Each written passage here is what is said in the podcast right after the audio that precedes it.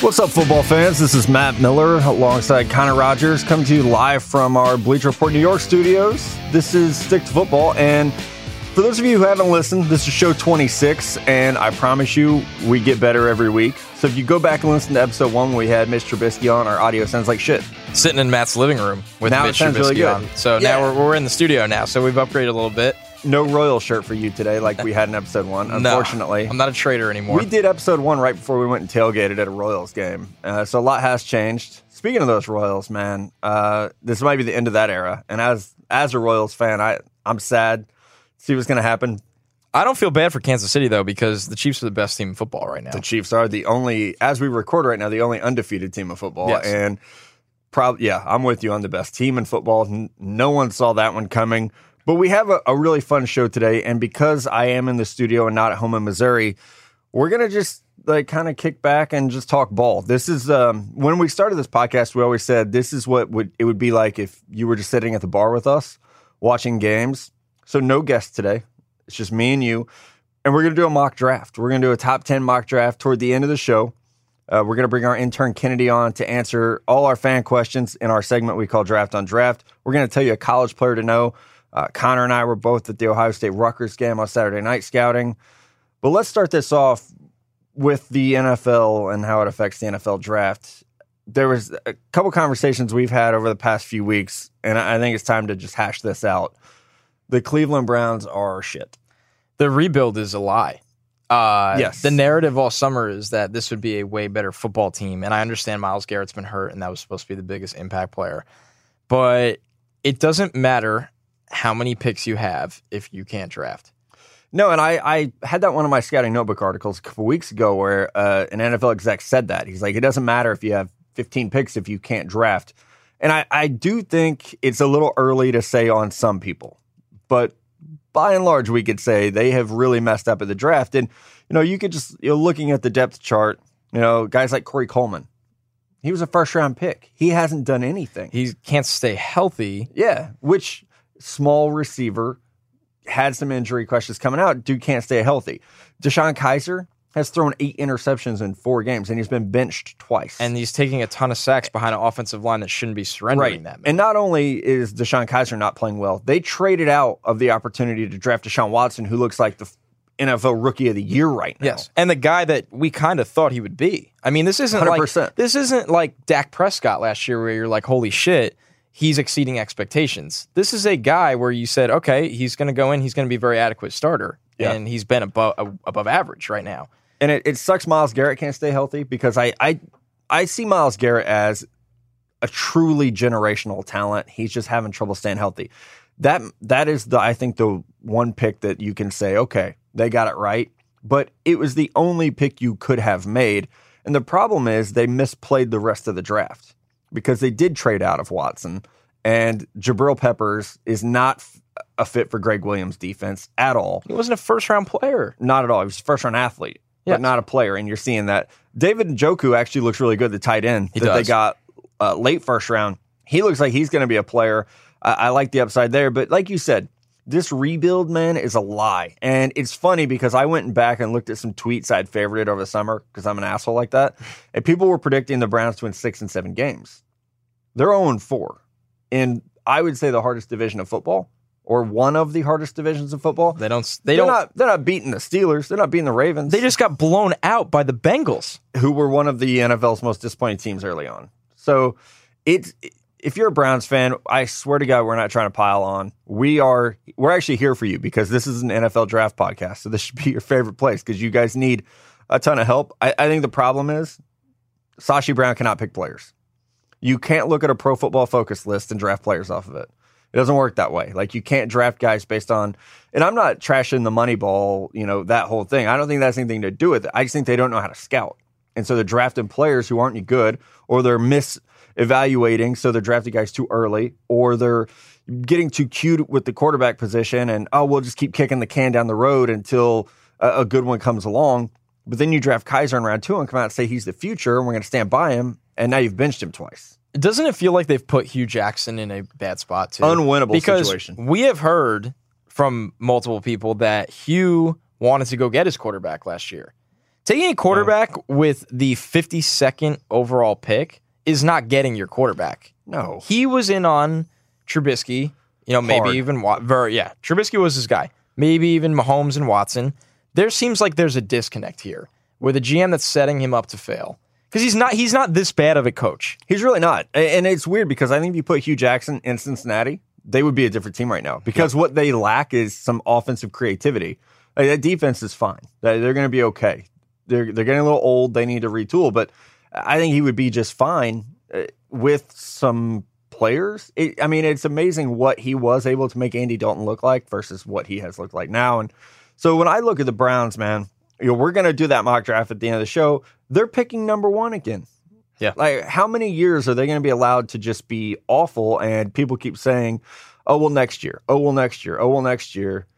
I, I don't know, man. If I'm if I'm Jimmy Haslam, the owner, I would clean house again. Yep. And go get some real like guys who've done this. Like, don't hire a cap guy. Don't hire a baseball guy. You're not.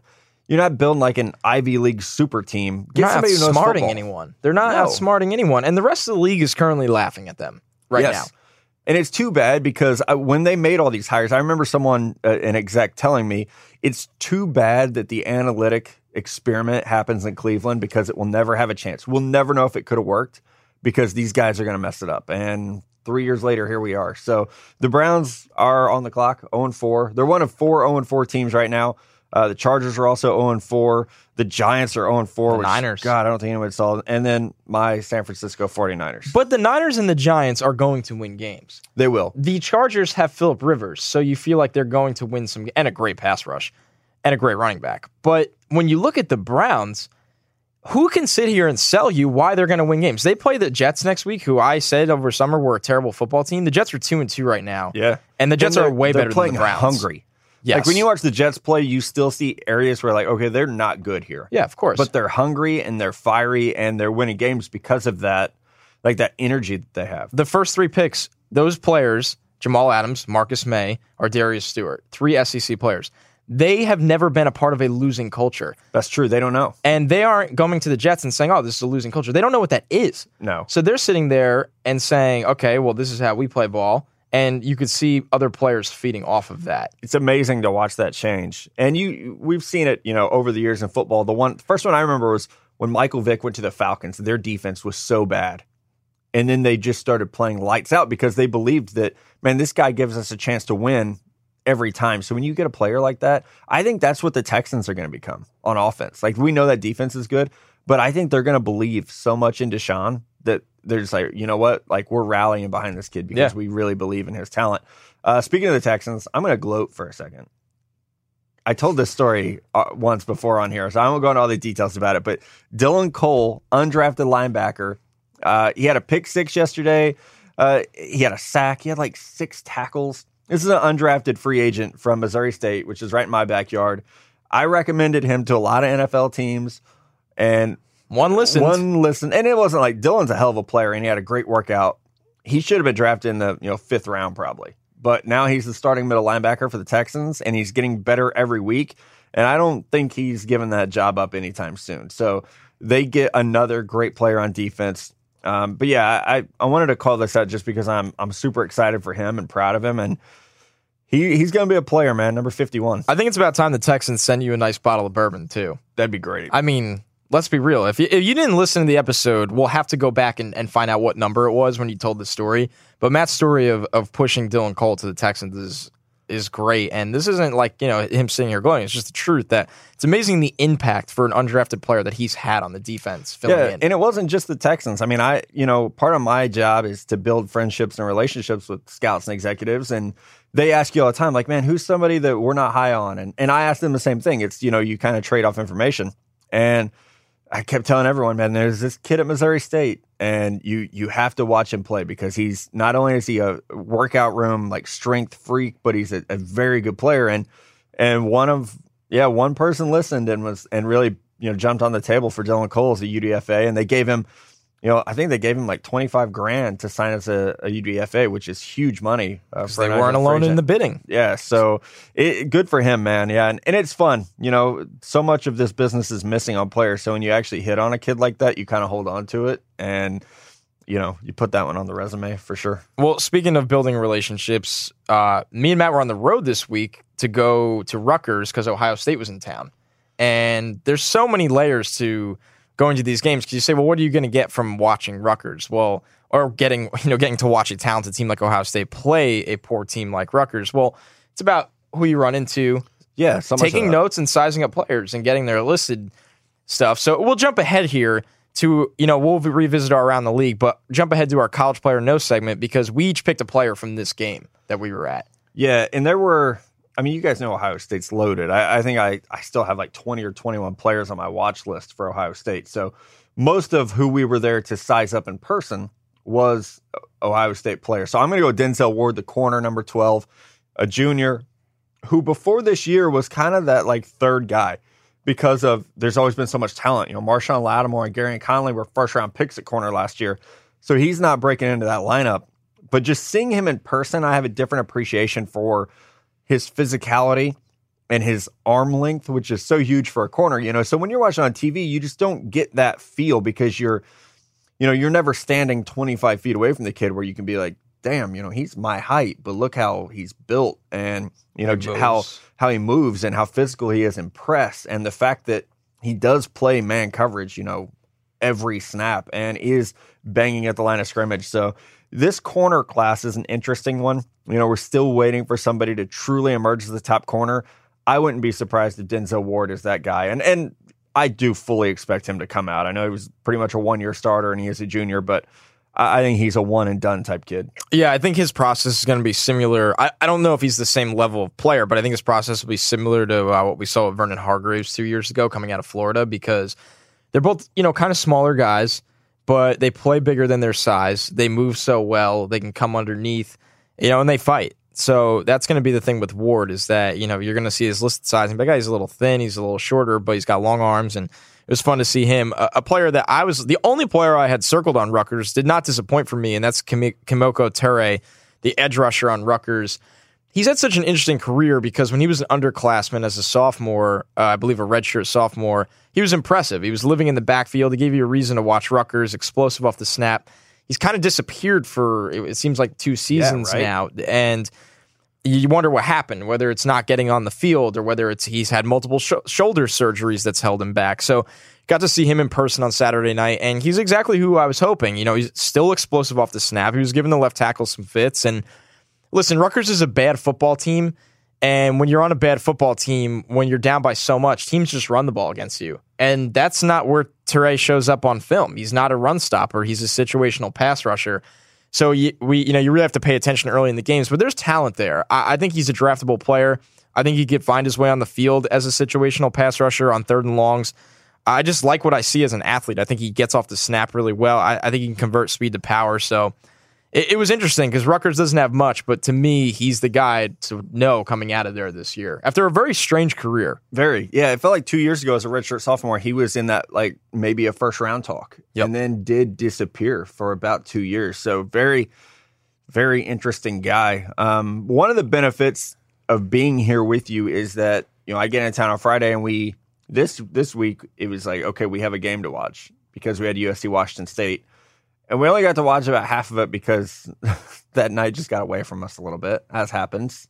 Um, it was it was interesting. Yeah, some. Um, uh, I, we don't even get into We- it. Just a lady attacking Matt. Yeah, But it happens. Uh, but we were able to see Sam Darnold in probably the worst game I've seen him play, which needs context because they were down, I think, three offensive linemen. Really only had like one of his starting receivers out there. So, and Washington State is no slouch. Like, this isn't No. the old school Washington State. Like, these boys play defense. And traveling to Washington State, that's a very hard stadium to play in. Uh, they have a great student body, they're a great fan base. So, all things considered, and and a lot of times people are like, oh, well, you're just making excuses for the kid. Like, I'm really not. I'm just giving you the reasons why his numbers didn't look great. But he once or twice a game, man, just makes throws where you're like, what are you doing, kid? And last year, 2016, he made those throws, and guys like Juju Smith Schuster bailed him out. Yep. He makes those throws this year. No one's bailing him out. And like on the interception he threw, it was a, a deep out route. I thought the receiver ran a shitty route, and you were like, man, I think it's a bad throw. And it's It's honestly both of those things.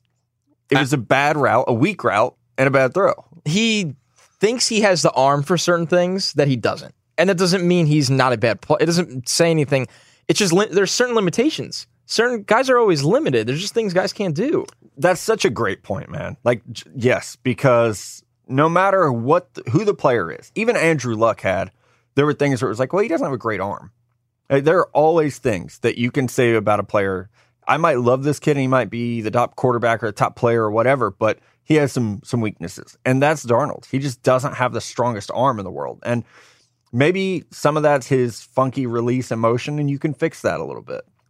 Uh, We'll see if that could be ironed out. But he's still a great player, incredible poise. The fact that they were still in that game, I think says a lot about the intangibles that come with him. But you know, I've been getting asked a lot: Is Sam Darnold's draft stock crashing? And I don't think it is. I mean, there is a chance that he was overrated a little, but that doesn't mean he won't be the first pick or the first quarterback taken. It's just that there, he's not perfect. And I think a lot of people try to always bill whether it's Josh Allen or Josh Rosen or Sam Darnold. They try to make that player out to be perfect instead of saying like, you know what, there are some there's some negatives here, but you hope that those can be coached out or schemed out or given a guy talent will fix that. So I, I did think Darnold struggled, and you know it'd be interesting to be able to get back and watch that entire game and to watch it on film, but. You know, it's not one of those like, oh, stock down on Sam Darnold. I don't, I don't think it's anything like that. No, definitely not. And people forget that Josh Rosen and Sam Darnold are in their third years at college. Darnold is a redshirt sophomore. Josh Rosen is a true junior.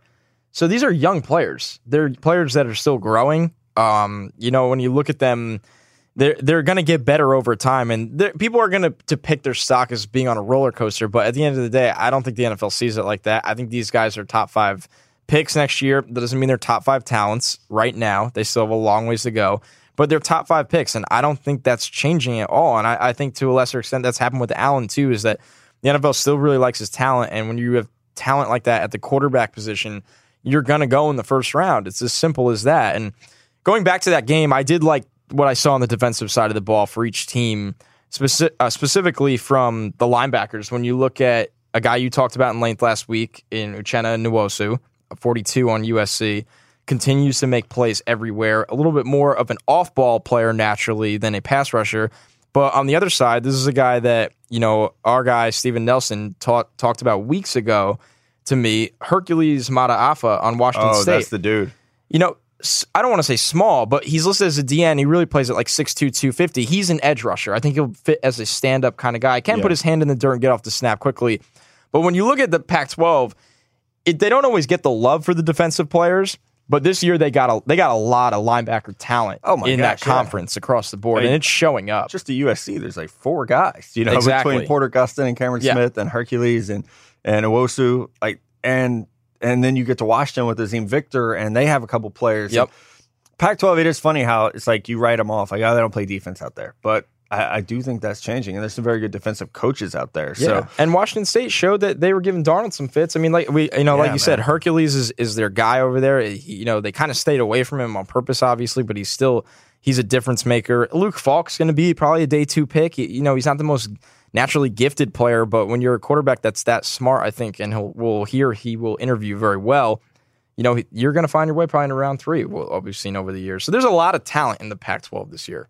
yeah, there really is, and you know, the, maybe the most talented guy in the Pac-12 is Josh Rosen, and I think you know what I think about that. We went Yeah. from Rutgers, Ohio State to watching that UCLA game.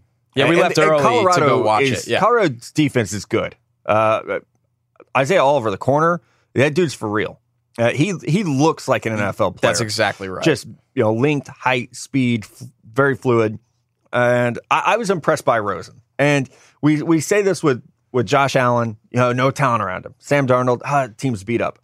Josh Rosen is all that team has. Uh, and it's it's crazy that it's UCLA, but I, I think the supporting cast from these big three quarterbacks is probably the worst I've ever seen. Just because they, whether through injury or coaching or lack of talent around them. So I was impressed by Rosen. Just, man, when you watch him throw the ball, there are a few things prettier than that. that stand out. This was this is a player that I will not move off of from being the top quarterback in this class. I said that coming out of the summer, and everything he's shown this season to me, I stand by it. Now it's interesting. We talked about how bad his team is. His best player, tight end Caleb Wilson, was just ruled out for the season with a foot injury. So now you look at it and you have to evaluate everything by saying, you know, now he lost his best player, his best target. Rosen is at his best in the intermediate with the middle of the field. Touch throws, he can rear back and sling it when he needs to. And Wilson has been that guy for him. Wilson's a guy that seems to go over 10 catches very often. So losing him is going to hurt. But when you look at Rosen's tape consistently from, you know, obviously got hurt last year, but what you saw freshman year, what you've seen this year, uh, it's very impressive. Naturally, natural talent, he's the guy in this class to me. It, whether it's just his, the, his arm talent, the way he manipulates the pocket, the way he sees the field. I know there's going to be off the field questions. We talk about this every week. But if you want to swing for the fences and go for the home run, I don't see how you don't take Josh Rosen with a top pick in this draft class if you need a quarterback. I'm completely with you. And like you said, when you say off field questions, it's not like he's, you know, been arrested or No. he's just he's opinionated. And you do hear a lot that he's uncoachable. So we'll see. Um, Yeah. and I, I not uncoachable. Like just maybe he's smarter than. yeah, Jim I don't. bu-. I don't buy that. Uh, I, I mean, I could be wrong. I just I think wouldn't blame him. I just think it's yeah. If I was there too with Mora, I mean, I don't know. I just think that it's played out a little bit. Maybe I'm believing in him too much, but I'll I'll die on that hill if so be it. I like it. Yeah, You got to get put yourself out there a yeah. little bit. He's Like, the guy. He's the guy. Now, what I will say is there is one player in this class, and you made this point to me this weekend that is probably the best football player over all of the quarterbacks, and now he plays running back, so he probably won't be the first pick. But Saquon Barkley does something new every single week, and you wanted to talk about how he might break the grading scale. He really might. And it, this is not great radio, I admit, but the grading scale that I use uh, and a lot of teams use is it's basically a nine point scale. And a 9.0 is like a number one pick, a guy who has the potential to be an all time, you know, all time pick. And what did. Luck get from you? Luck got a 9.0. How many players have gotten that? Andrew Luck. What Von Miller was number two. Von? Miller got, uh, I, I think I gave Von Miller an 8.0, which was like really, really close to being perfect because it's usually 9.0 is like that unattainable. It's like Santa Girl's a 10 and there's really not any 10s, you know, like they're all like Yeah. nine fives or, um, so I, I, man, when I look at Saquon, he might be a 9.0. He really might.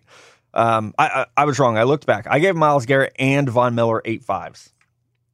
So that tells you how much I liked those guys. Leonard Fournette was a 7.95, which is really, really good. Reuben Foster was a 7.75. So these are some of the, the top ranked players I've ever had. And they're up there. You know, Pat Peterson was a 7.75.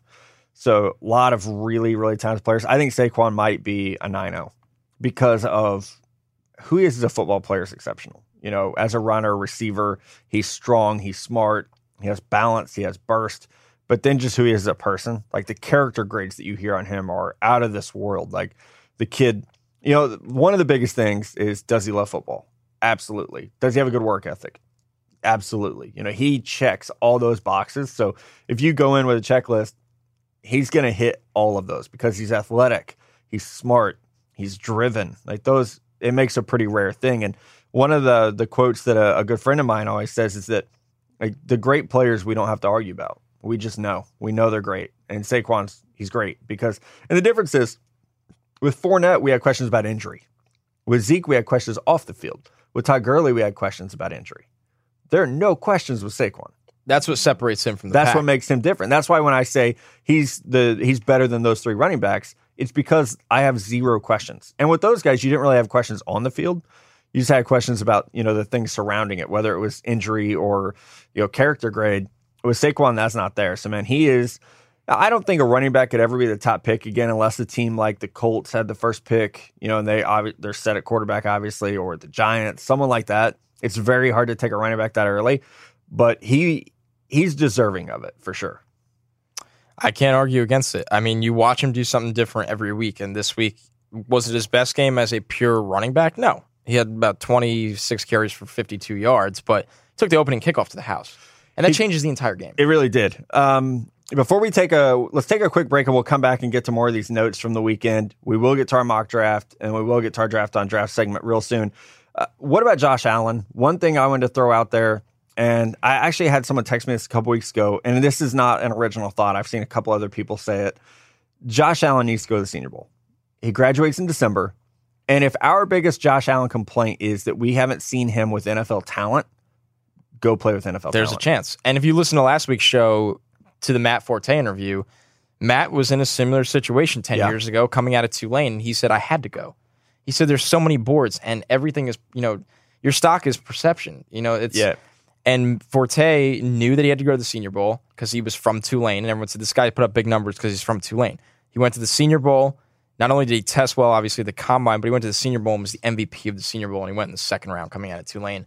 Allen needs to go do the same thing. Yeah, and I, you know, listen, I've argued that Deshaun Watson should have gone, AJ McCarron should have gone, Josh Allen, uh, and we've had him on the pod. I would tell him this if he were sitting beside us. He needs that. He really does, just to show because his traits are out of this world good, and they're going to show up there. So let's take a quick break. We will be right back to do more around the league notes, then the mock draft, and then we're going to get to our final segment, draft on draft.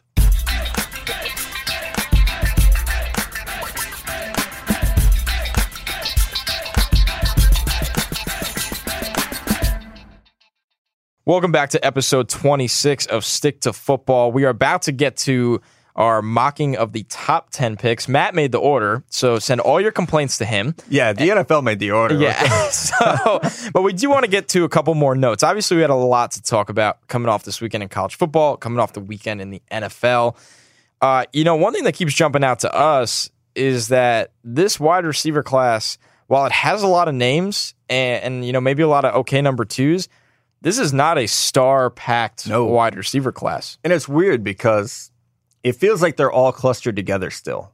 And and I do. I, I think I have four guys maybe ranked as potential first rounders.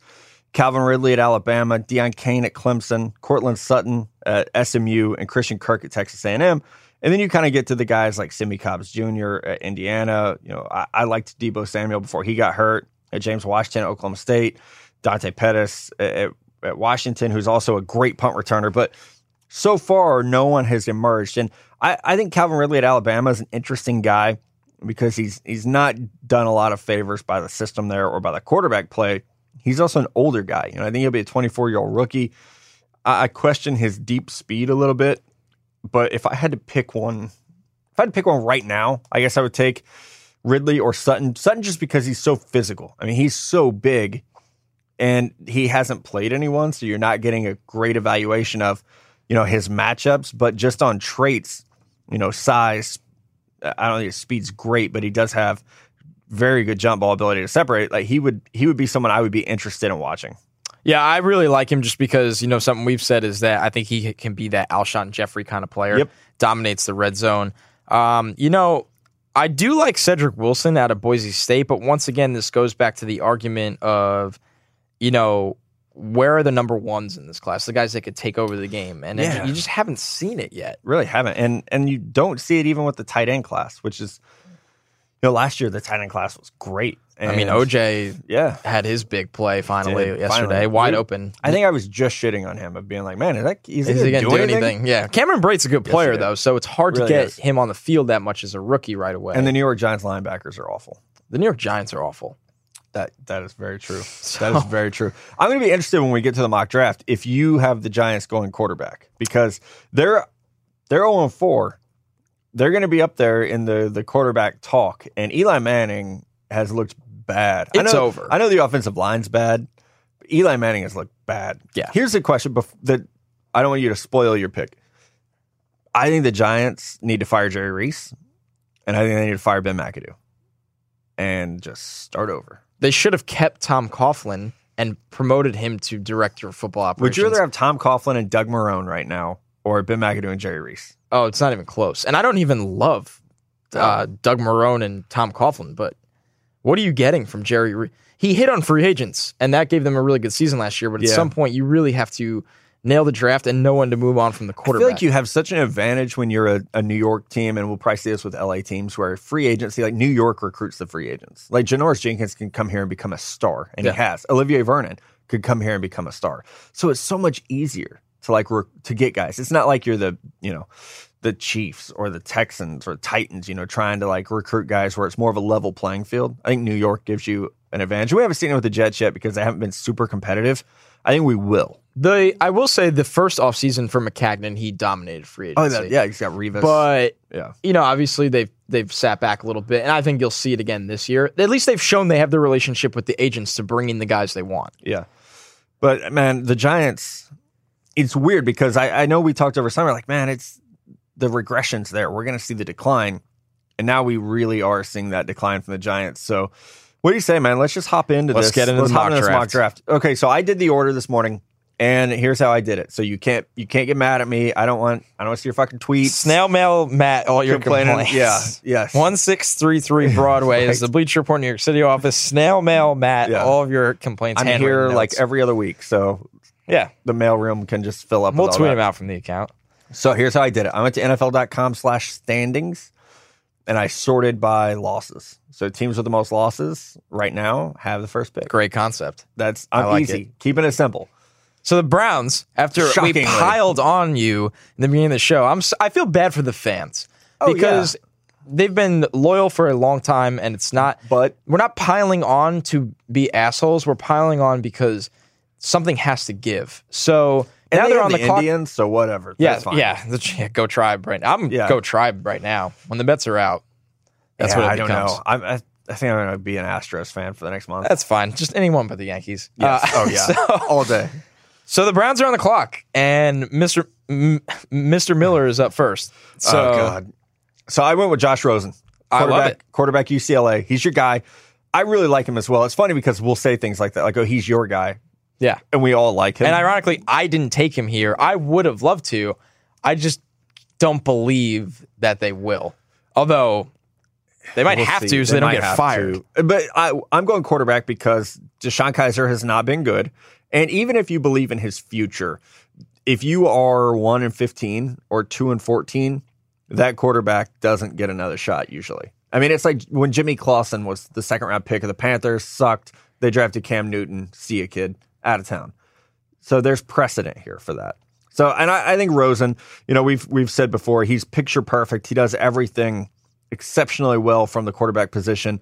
He's a little skinny. We like to see him bulk up. I know you always say that's that's the easiest thing is for a quarterback to gain some weight in the Yeah. NFL as they Come hang older. out with me for a couple of weeks. Come hang out with me. For, Yeah. yeah, I, we live in the Midwest. It's all fried food and beer. You'll be fine. Uh, so I went. Yeah, I like Rosen. there. I really do like the fit. I went with him over Sam Darnold based on I, I like his arm better, and I, I think when you're Cleveland, you know we've seen them. I don't want to say it's overthinking it because there is something to it. You know, if you're a cold weather outdoor team, you need a quarterback with a big arm. Rosen's arm is better than Darnold's. So I went Sam Darnold here. Um, Rosen is still my top quarterback, but I I still am banking on Darnold as if I had to make a bet that he will be the number one pick in this draft. I think he he fits Hue really well. I think the Browns will buy into his character, and you know they I, they definitely bought into Trubisky's last year. They didn't get him, didn't fall the right way. I think they go Darnold here. I think they get their guy. I think Darnold obviously is an all weather kind of guy. He's mobile. Listen, he's not the best arm in the world, but He's thick. did- he's tough. yeah, he's tough. Did Andy Dalton have the best arm when he was playing great ball under Hue? No. I, I- I'm going to keep it simple here. I I think it's Darnold. This is where it starts to get interesting as we move to number two, your 49ers, who are not your classic 0 4 team. They're No. a better ball team than 0 4. so we we went different directions here, and let's preface it. I went with the understanding that free agency isn't a factor. So Okay. no Kirk Cousins. I did not. That's fine. That's cool. That's So it how makes it do different. Yeah. So I went Sam Darnold, who I think would be a great fit for Kyle Shanahan. Move the pocket, underneath routes, everything's based on timing. He is a good enough athlete that you could do some run pass option type things. So I, I just went on like fit. I, I think he would be an exceptional fit. Now, they sign Kirk Cousins, and everyone I talk to says that this is going to happen, like they, everyone, then I would go differently. So where did you go? Saquon Barkley. That's where I would go because. Kirk Cousins is going to the San Francisco 49ers, and Saquon Barkley is the best football player in this draft, and the 49ers need a running back. Carlos Hyde is not a bad player, but he struggles to stay healthy. I was trying to get them to draft Fournette last year. and they get maybe a better running back in Yes. Saquon Barkley. A better. Um, man, you want to talk about an offense? You give Kyle Shanahan Saquon Barkley, Kirk Cousins. You go sign a receiver, start building up the offensive line. We're starting to talk a little bit here.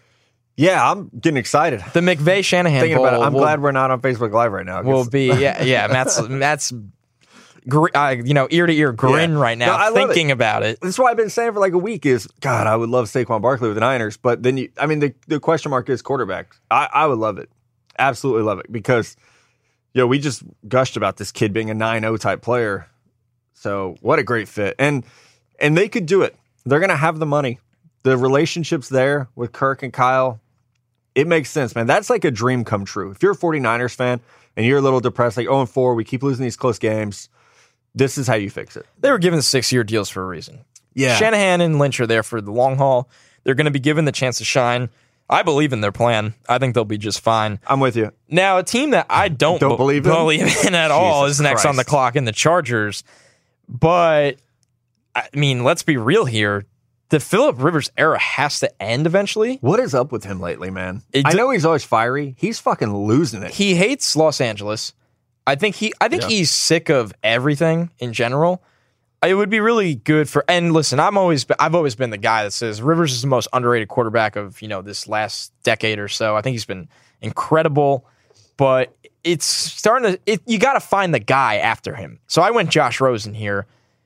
Off of talent, you can't pass on No, Josh great. Rosen here. and a, a kid who's like the LA connection is so smart there. Yeah, now if you're, for- in a, if you're in a goddamn soccer stadium and can't sell it out, what do you do? You go to UCLA, get a great quarterback, a guy who is going to put asses in the seats. this turns around the Los Angeles Look Chargers. you using that business degree. there we go. Once in a while I get it. like you're the marketing background. Now- and he's a good player. I'm scared that Rivers might kill him if he stays on Man. the team because uh, you can talk about two more different personalities. And that Rivers is legitimately going crazy. Yeah, Did you see him like screaming into his helmet yesterday? he's and like, losing his mind. But damn, those those car rides from, from San Diego to Los Angeles are not good for I him, know he needs to put on like some rain Some sound effects. In the back. Yeah, yeah, yeah. So you went quarterback as well. I did. So I have quarterback, quarterback, quarterback. I went Josh Allen because if you are going to go from Philip Rivers to someone else, you need a, a guy who I think can have some of those traits. Now they wear the same numbers. There might be a little bit of a fight over who gets to our 17. But Josh Allen's athleticism and arm strength. And the best thing for Josh would be going somewhere where he doesn't have to play right away. You go to the Chargers, he might be able to sit for a year like Pat Mahomes is doing in Kansas City. That's the best thing in the world for him to to get caught up to the speed of the NFL and work on mechanics, work on I don't even know mechanics might be the wrong word. Work on taking care of the ball. Just see it. Like be able to sit back and see how someone else does it instead of going JUCO starter, starter at Wyoming, and then, you know, being a starter for a bad team. I, I think that would crush him. Being able to sit and learn from someone like Rivers would be absolutely great for him. So yeah, I did go Josh Allen. And for me, that means the top three quarterbacks are off the board now. Gone, and they will be for and a me team now. that needs them because the New York Giants are on the clock. New York. Giants are on the clock. So I did the same exact thought strategy with the Giants that you did for the Chargers. You took Josh Allen with the Chargers pick, sit behind Rivers. I took Josh Allen with the Giants pick, sit behind Eli Manning for one more year. I think you know it's good. This Giants are so interesting because we don't know what their staff's going to look like, what their front office is going to look like. No joke. But it, it wouldn't shock me to see them take a player like Josh Allen, where the thought process is let's get a talented guy that could sit here for a year. Let's get our guy for the future. Let's not move on from Eli just yet. They're very loyal to Eli, and it would be a little bit of a surprise, I guess, if they really did just move on completely after this year. Although Yeah, I think I- they should. But if you get a guy like Allen, you need a starter in place, and he's not going to be a week one starter. So I, I went Allen here just thinking, hey, get a talented gunslinger that hopefully you can mold into your guy. I like it. No complaints there. I went Saquon Barkley with the idea that they will be stubborn as hell and say, "W- let, let's just build around Eli. Let's just load up. Let's load up. Like they've tried to do at the receiver position. I don't know if Jerry Reese is smart enough to make this pick, so I'll make it for him. Saquon Barkley, New York Giants, changes that offense. And I actually like, I, I like their running backs. I like Wayne Gallman. I like Paul Perkins. They're not Saquon Barkley. He is a game changer for your offense. And it's the same thing we said all last year with Bortles, where we kept saying give him Fournette because the best way to make a bad offense good is to put a running back in it that you can build around. So Giants defense is strong, right?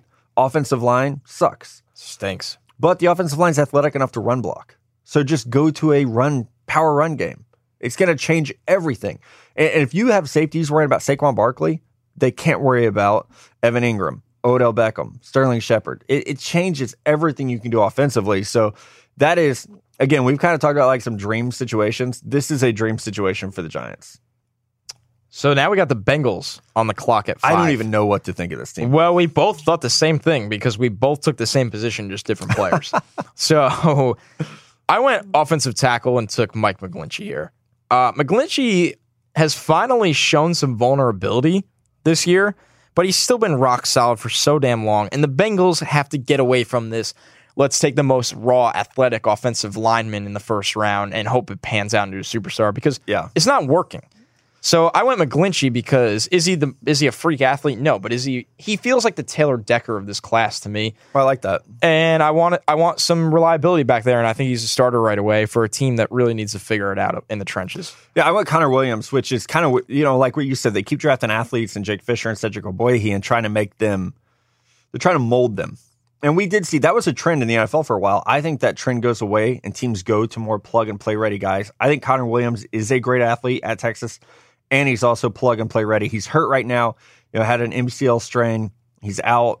Maybe comes back this year. I think. I think it's yet to be determined if he's gonna be back. But you know, as far as traits plus athleticism, he has it. So he would be. I think it's a great value for him at five, as long as everything checks out medically. And then the Bears at six, we kind of did the same thing here. I think you cheated off me. As well. yeah, yeah, you never know. Once in a while, I might have to. We both went safety. I took Minkah Fitzpatrick. and I love him, man. There's a lot to like. You- Yeah. you, were saying you've heard great things about his character. You know that not Yeah, necessarily like- on the same scale as Jamal Adams, but the same style Like, of character. Same, maybe like same type of Yeah, dude who just loves ball. alpha and- leader on the back end. I Yep. think the Bears need that desperately. They've gotten surprisingly good play out of they- yeah, they Eddie Jackson, but they need a guy like Minka that sets the tone for that defense. Mitch is the future there, so you don't have to worry about quarterback. They have a nice tandem running backs. Yeah, They need some help in the secondary right now. I think their offensive line is better than people give it credit for. I said to Matt before we started doing this show, I would have loved to give them a premier receiver here. There's not one worth the no, sixth pick. You can't reach. You not can't- not with this rebuild. I don't want to do Kevin White all over again. Hell no. No. So I went Derwin James. Uh, so yeah, we both went safety. More attitude too. Yeah, mine's a little feistier. Uh, you know, he had that great. I think it was a kick return for a touchdown on Saturday. Like he's just he's in a different category of athlete. Uh, and I don't know. I don't know if I've ever really seen anyone like him in terms of how big and fast and fluid he is. Because normally, yeah, big safeties are a little tight hipped. He's not. I mean, he's just he's something different. So putting him in the back of that Bears defense, like you said, Eddie Jackson has looked good. The pass rush, I think, will come along. I, I, you know, they have some guys up there. Akiem Hicks is very, very good. Leonard Floyd, I still think could be developed into something. Eddie Goldman could still uh, is good and continue to get better. Give me Derwin James, and then the, you know the second round, try to get a receiver, uh, and then the third round, try to get a corner. This team looks completely different if you hit on those picks. And now moving on to the Dolphins at seven, you kind of had the same thought process. Yeah, same thought process. I went Minkah Fitzpatrick. He could play free safety, he could play nickel, he could play outside corner. They need that.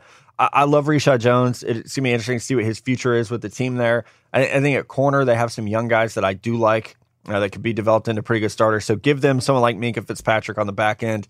You know, the quarterback situation there is incredibly fluid. We're gonna see what happens with Tannehill, with Cutler, with whatever. I, I do think that that building on defense first makes more sense as far as where we are right now.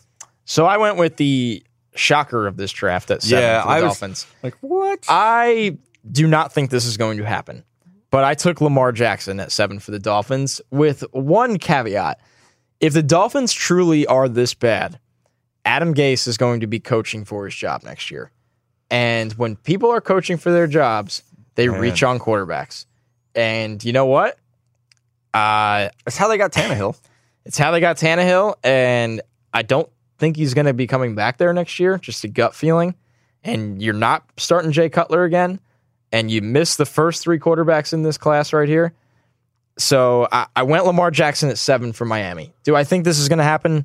No. Is it fun and something worth discussing? Yes, definitely. You're he would be an outlier at the position with how he plays, but there's so much freakish talent with him that I do truly, I firmly believe somebody is going to roll the dice on him earlier than people expect.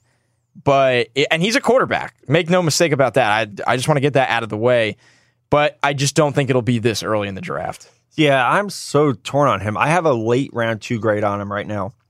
He is a quarterback. I know everyone. That's a huge debate for some reason right now. Well, that's because of the NFL. You Yeah. relay info from the NFL, and people get very offended. They shoot the messenger.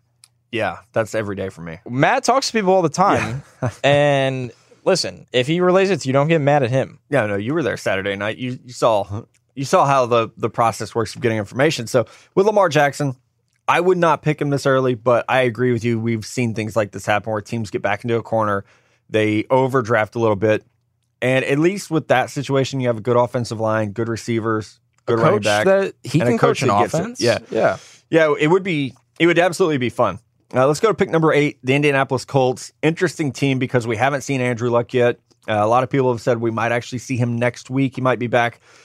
I went Harold Landry, knowing what I know about Chris Ballard, the GM there, knowing what I know about Ed Dodds, the uh, I think he's executive. Co VP with Co-VP uh, Hogan, with former Hogan. Jets college guy. Yeah. I would think offensive line or edge here, just because of the way they build teams. So I went Harold Landry, the edge from Boston College. They need a pass rusher.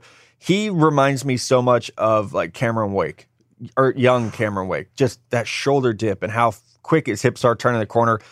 So I really like Harold Landry. Think he would be a, a plug and play ten sack guy in that defense. I once uh, once again went with an unconventional pick here at eight. I went. I took a guard in the top ten, which kind of goes against my own rules.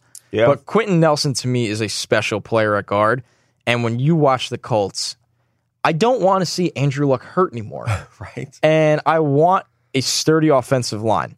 So I took Quenton Nelson, who I do think is the best interior offensive lineman Putting in this him class. next to Ryan Kelly now we're talking.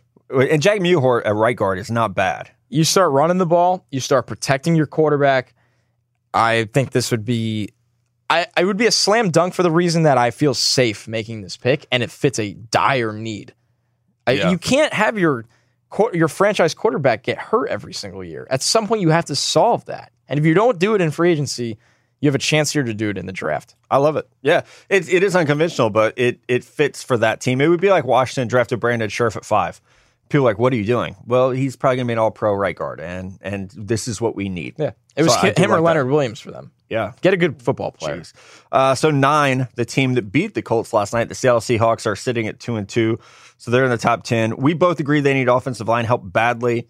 I, I went with Mike McGlinchey from Notre Dame, who you had going to the Bengals We flipped the Bengals picks. We did. So I took uh, I took Connor Williams here for the Seahawks. Get a good offensive tackle with a lot Yeah. of upside. God, I can't watch the Seahawks offensive line anymore. It's just go get help, please. yeah. Russell Wilson amazingly somehow makes it work at times, but also to get back to that game, Malik Hooker looks very good. Yeah, he does. That player that we both really liked. a very good pick by the Colts. So yeah, we've we've talked about these guys. Let's move to pick number ten, and your New York Jets At number ten, the tanking The New York 10th Jets, pick. the tenth pick. We expected them to be the first pick.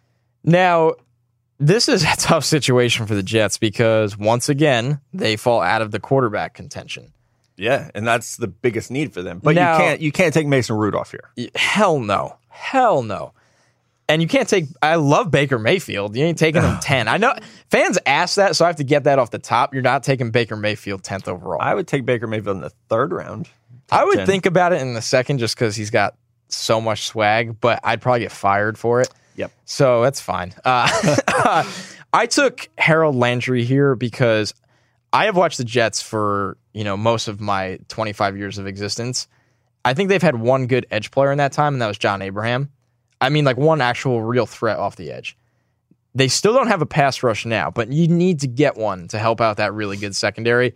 So you take Harold Landry here, who's just dynamite off the edge Yeah. the sky isn't falling here if this happens to the Jets because you can try to go out and sign a Tyrod Taylor if he if he sees the market. Yeah, or Ryan Tannehill or You get in the Kirk Cousins sweepstakes. I'm not saying you're going to win it because we keep saying he's going to the Niners, but there's some options where this you know Tyrod's played really good ball this year.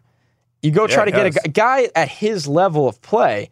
Now you have a pass rush with Landry, and you have a young ascending. At least there's progress. Yeah, here. and I think there's a a myth out there that you have to have a top five quarterback. So everybody's like, oh, he's not he's not a top five quarterback. Here's an interesting one. The Bengals can cut Andy Dalton after this year. Ugh, I don't know. That would I'm just saying. That would kind of make me puke. And I'm it's not fair because Dalton isn't as bad as people say he is, but there's just something about Andy Dalton in a Jets uniform that screams blooper reel to me. I love Andy Dalton.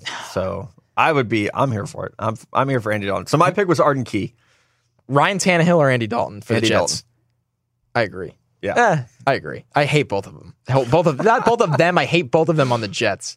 I'm so jaded. Anyways, Arden Key. Yeah, great pass rusher from LSU. There are questions. He left the team uh, in spring, came back, hurt his shoulder, had surgery, was a little slow to get on the field. When he is right, though, I, I haven't found like a great comp for him. You know, uh, sometimes I watch him and I think, man, he looks like Aldon Smith did at Missouri. And if you can get that at pick 10, like you said, they've needed an edge rusher for so, so long. Now you finally get that guy and someone who I think could be elite. So don't ri- don't rush a quarterback. If you're picking at 10, don't reach for an offensive tackle. Like just take the best player available. That's that's who Arden Key would be for me at this point. Uh, our buddy Daniel Jeremiah said he has some similarities as Jason Taylor. Oh shit. just to show where the scale is. We're not saying that he's there, but we want to show the the ceiling of Arden Key. I mean, DJ is one of the best, yeah. and for him to throw something out like that, it means a lot. So that's Really how does. good Arden Key can be, my gosh. and why he's a top Jason 10 Taylor. top That's 10 pick. actually a really good one. they kind of have the same look and play style. Really It'd do. just be really nice if Key can put it all together. Uh, fun mock draft. And not going to be the last one. We should probably get one in once a month. Yeah, I would like that. And I we've talked a lot about we want to do these things where we like take over your team and build because that's my favorite thing. Yep. And I accidentally do it all the time where you're like, oh, I would take Saquon Barkley, and then I'm thinking like, oh man, I could get him in the second round and then get, get this guy in the third, and and then look how different this team is. So If we picked fun. for your team, leave in your iTunes review this week why we either screwed up the pick, why you love the pick, Yeah, grade or the pick. what your pick would have been, and with a grade. We'd love that, and you know we'll have to go through them uh, next week and say, hey, maybe we were wrong and maybe they were right. Yeah, it's gonna be fun, and it's ever changing. That's what also makes it fun because NFL teams win games and move up and down the order, and then also you know you get situations where guys in the college side move up and down. So yeah, we'll keep doing this. We know you guys love mock drafts, and and we actually really like doing them as well. So It's a blast. Let's take one more break, and we'll bring back. We'll be back. We'll bring on our intern Kennedy to answer your draft on draft questions that you guys left on iTunes that you tweeted into us. So we'll be back right after this.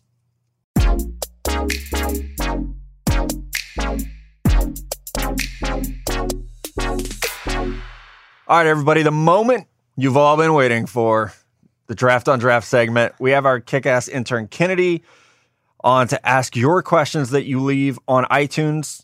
If you guys don't know that, you can actually leave a review all the time and just ask your question because we're nerds about it and check it all the time. Or you can tweet at Stick to Football. You can tweet at Kennedy L. Kurtz. She's our awesome intern. And kick ass volleyball player. kick ass. Are you how, are you guys Thanks. undefeated? What's happening? Yeah, so we're 4 0 in conference right No now. big deal. And then we play North Dakota this Thursday, who's also 4 0. Ooh, are you going What? to Fargo? Uh, no, thank God we're not going to Fargo. Yeah. Yeah, Oh, hard God. pass on anything that has to do with the Dakotas. This time of year. It no offense, brutal. everyone. It is brutal. Uh, beautiful though. So you have a lot of great questions for us this week. Yeah. I'm and excited. Richard Royal, definitely a familiar face in the section. He sends us a lot of good stuff. yeah, nice. Yeah. Richard Royal kills it every single week. So uh, he asked, Who is the best quarterback at throwing the ball across their body? He said both Russ and Dak did that this weekend. So what's your guys' take? NFL or college? Because I got one for both. Ooh, let's do NFL. Rodgers. Oh wow. Uh, I'll say Russ. I like that he put that Russ and Dak did that this weekend. Russ is on the run so much that he has to do it so often.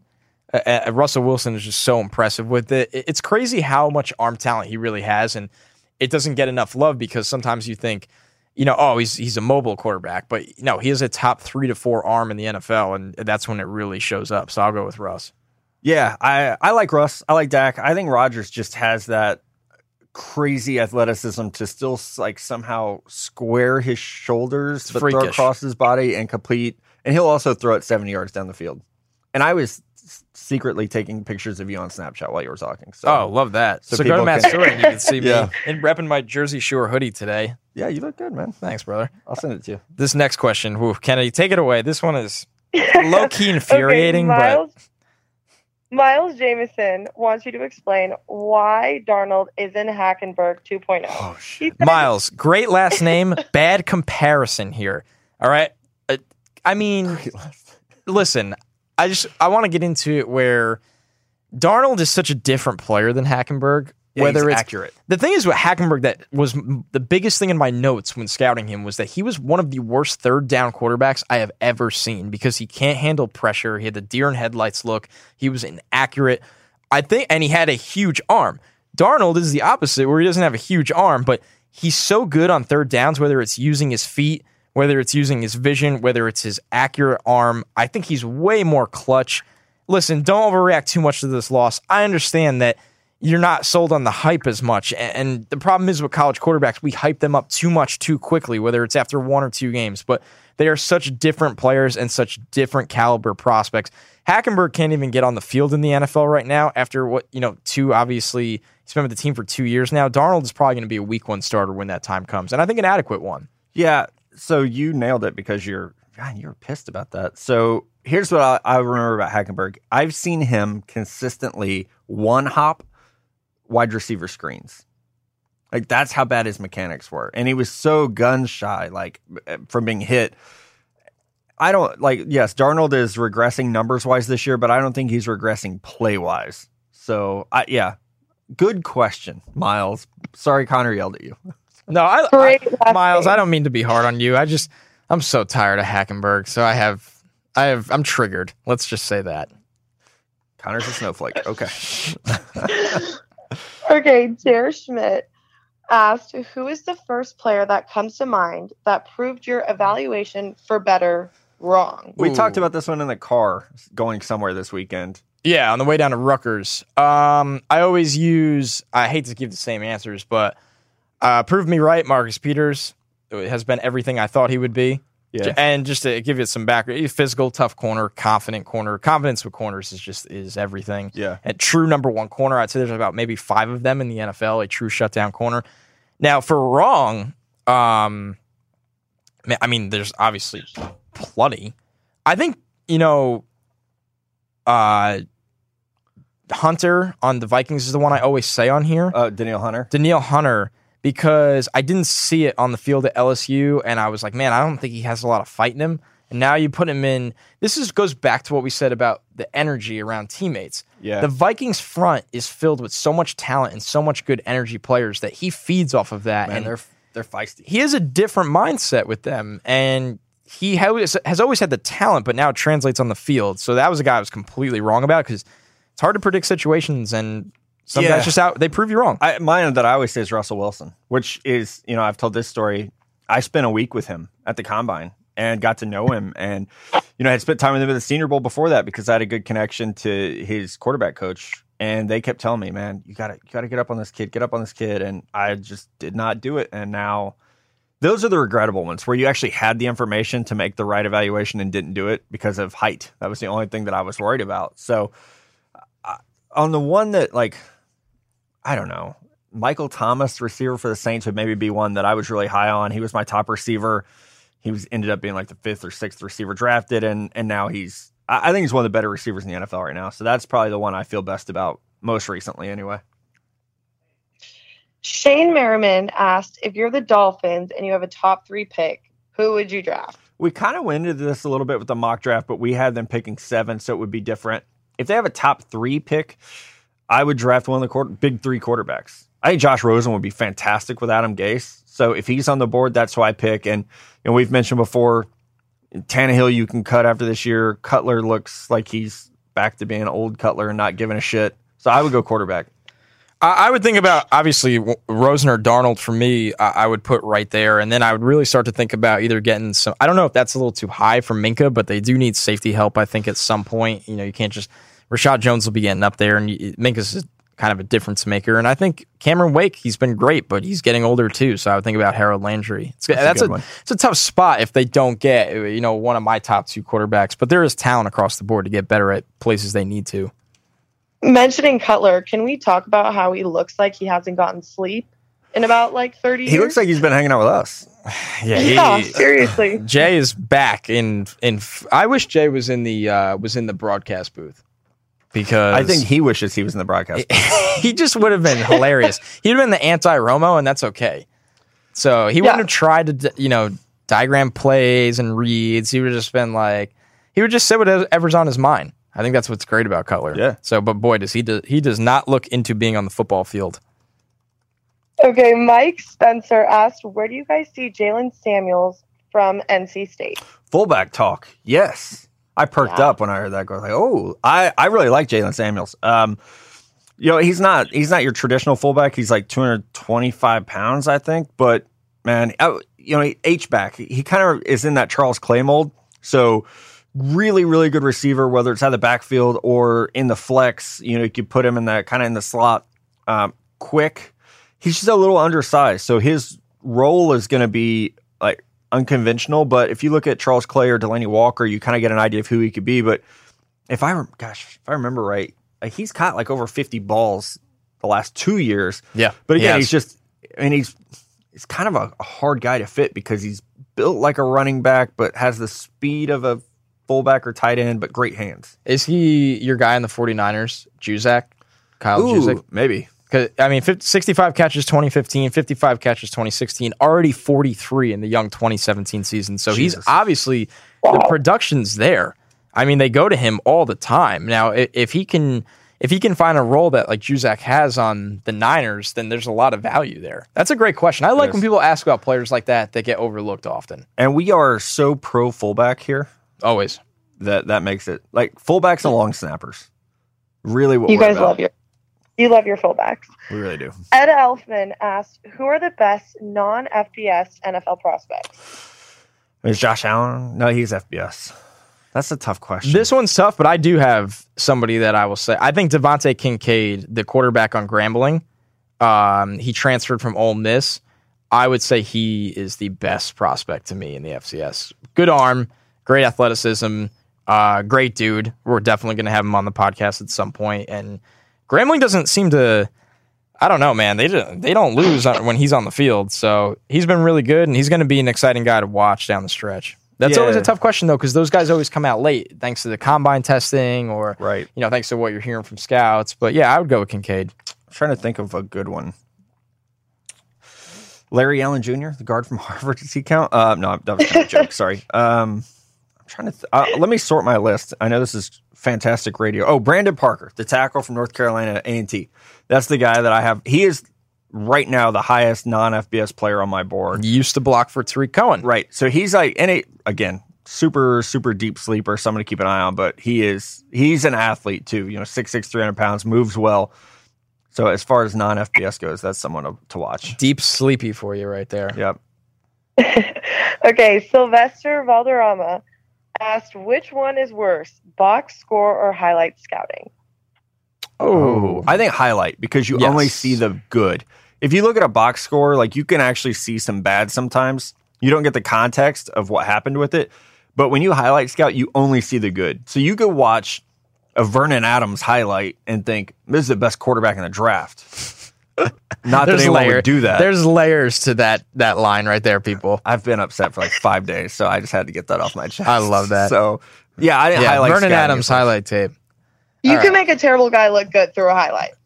Yeah, A box score can lead you places. I, I won't even lie. Like there's times I do a lot of uh, a lot of the video here at Bleacher Report to get us ready for the draft, and there's times where if we're cutting a highlight package or a highlight and low light package together, the box score can take you places. At least it's not it's not a one direction kind of thing. So that's a really great question. Uh, you know, both could be bad, but at least you can get somewhere from the box score. I think. I, this just flashed in my memory. I have no idea why because I'm I've had too many concussions. Uh, there's a tight end at North Dakota State who's actually really good. That would be my top non FCS player. His first name's Dallas. Great Uh, name. So yeah, that's the one. So that's what happens when you're the old. Wait for the, wait for the Cowboys to take him. That's a really Oh, good joke. That'd be great. All right, all right, Kennedy, get- us away from that awful joke. Last question of the day is from Anthony Mongaluzzo. Our guy. O line Always has, always brings it. for the Giants in the upcoming draft. There's Uh, so much to on the line. pray you're bad enough to get a quarterback at the top. Don't win five or six games and take yourself out of no man's land. But O line's a good insurance plan. I always say you can, if you really want to, you can go get offensive line in free agency. The Yeah. Rams did it this year. Teams do it just because Jerry Yeah. Reese it, you know, fucked it up and didn't do it, doesn't mean that you, it's not, you know, you're not going to get a franchise quarterback all the time in free agency. Right. No, if you're if you're in the top three and there's a quarterback there, you have to take them. But like you said, Jerry Reese has to get over himself a little bit and stop saying, "Oh, you don't draft this high, or you don't draft this high," or let's take a third round tackle with a top ten pick, or let's tell everyone in the fucking NFL we want Leonard Floyd, so that the Bears trade one spot ahead of us to get him. And Jack Conklin. And Jack, Jesus, They missed those were their top two targets in that draft, Yeah. and everyone and their mother knew knew it. Like it like fans knew it. yeah. And everyone was like, okay, we'll jump the Giants, grab those guys, and So- you're left with Eli Apple. I like Eli, just not in the top ten. No. So to answer Anthony, who's he is one of our best listeners. We love the guy. I I think you always you want a quarterback if you're drafting in the top three. You obviously can't reach. So if if you don't like Josh Allen and Rosen and Darnold are gone, I think that's where you can look at. Okay, do we try to trade back four spots and still get a Connor Williams or Mike McGlinchey? Uh, or do we just go best player available, take Saquon Barkley, and like Connor said, try to pick up, you know, a free agent offensive tackle because Liz Ereck Flowers. I know people said, "Well, could he play right tackle? Could he play guard?" No, you can't do it. Can't be on the field. I think he's ruined. So just get him off the field. Yeah, just take six foot seven Mike McGlinchey and put five foot nine Baker Mayfield behind him. Let's have a party. New go. York Giants. Hey, hey, the Giants are going for your number one spot, Connor. Uh, yeah, the tank is it's derailed right now. The Jets got a nice meeting with a ripe meeting with Cleveland next week, so the tank is officially off the tracks. But Oh. First pick bowl next week. All right. Thank you, Kennedy. You are awesome as always. Yeah. Good luck against North Dakota. Thank Hopefully you. you, hopefully you get to five and zero. So that was our show this week. A little bit, not maybe not longer. It felt a little longer. Maybe it's because I'm sitting beside you. yeah, well, we had no guests this week. We were uh, very selfish and just let our you know let us do all the talking. But had next, get yeah. next week we should have Chris Harris Jr. corner for the Denver Broncos. I think we have locked that up uh, as far as getting He's him booked. fantastic. Um, you know, we've talked to a lot of players about coming on, trying to get those. One thing you guys you actually can do is tweet us if you're like, hey, we'd love to have this guy on the show, and we'll do our best to make it happen. You know, teams in season kind of lock guys down a little bit, so we you know we try to either go around that or work with the teams. Um, but good show today, man. The mock draft was fun, and we will try to. You know, last year we actually did a full first round mock, so we're, we're eventually we'll- gonna have to get We'll there. bring Nelson back to uh, to Moderate. Yeah, to moderate. Yeah, because you know things get a little out of control. And if you ever need a place to be calm, cool, and collected, you bring on Steven Nelson. That's true. Just keeping it real. One of these days we're gonna have like a player disagreement, and it's just gonna get heated, and Nelson's will gonna be here. know, break it up. That'll never happen. But all right, guys, thanks for hanging out with us for another week. Uh, episode 26 is in the books, and like Connor said, don't forget you can leave your grade of our mock draft in your iTunes review, and also.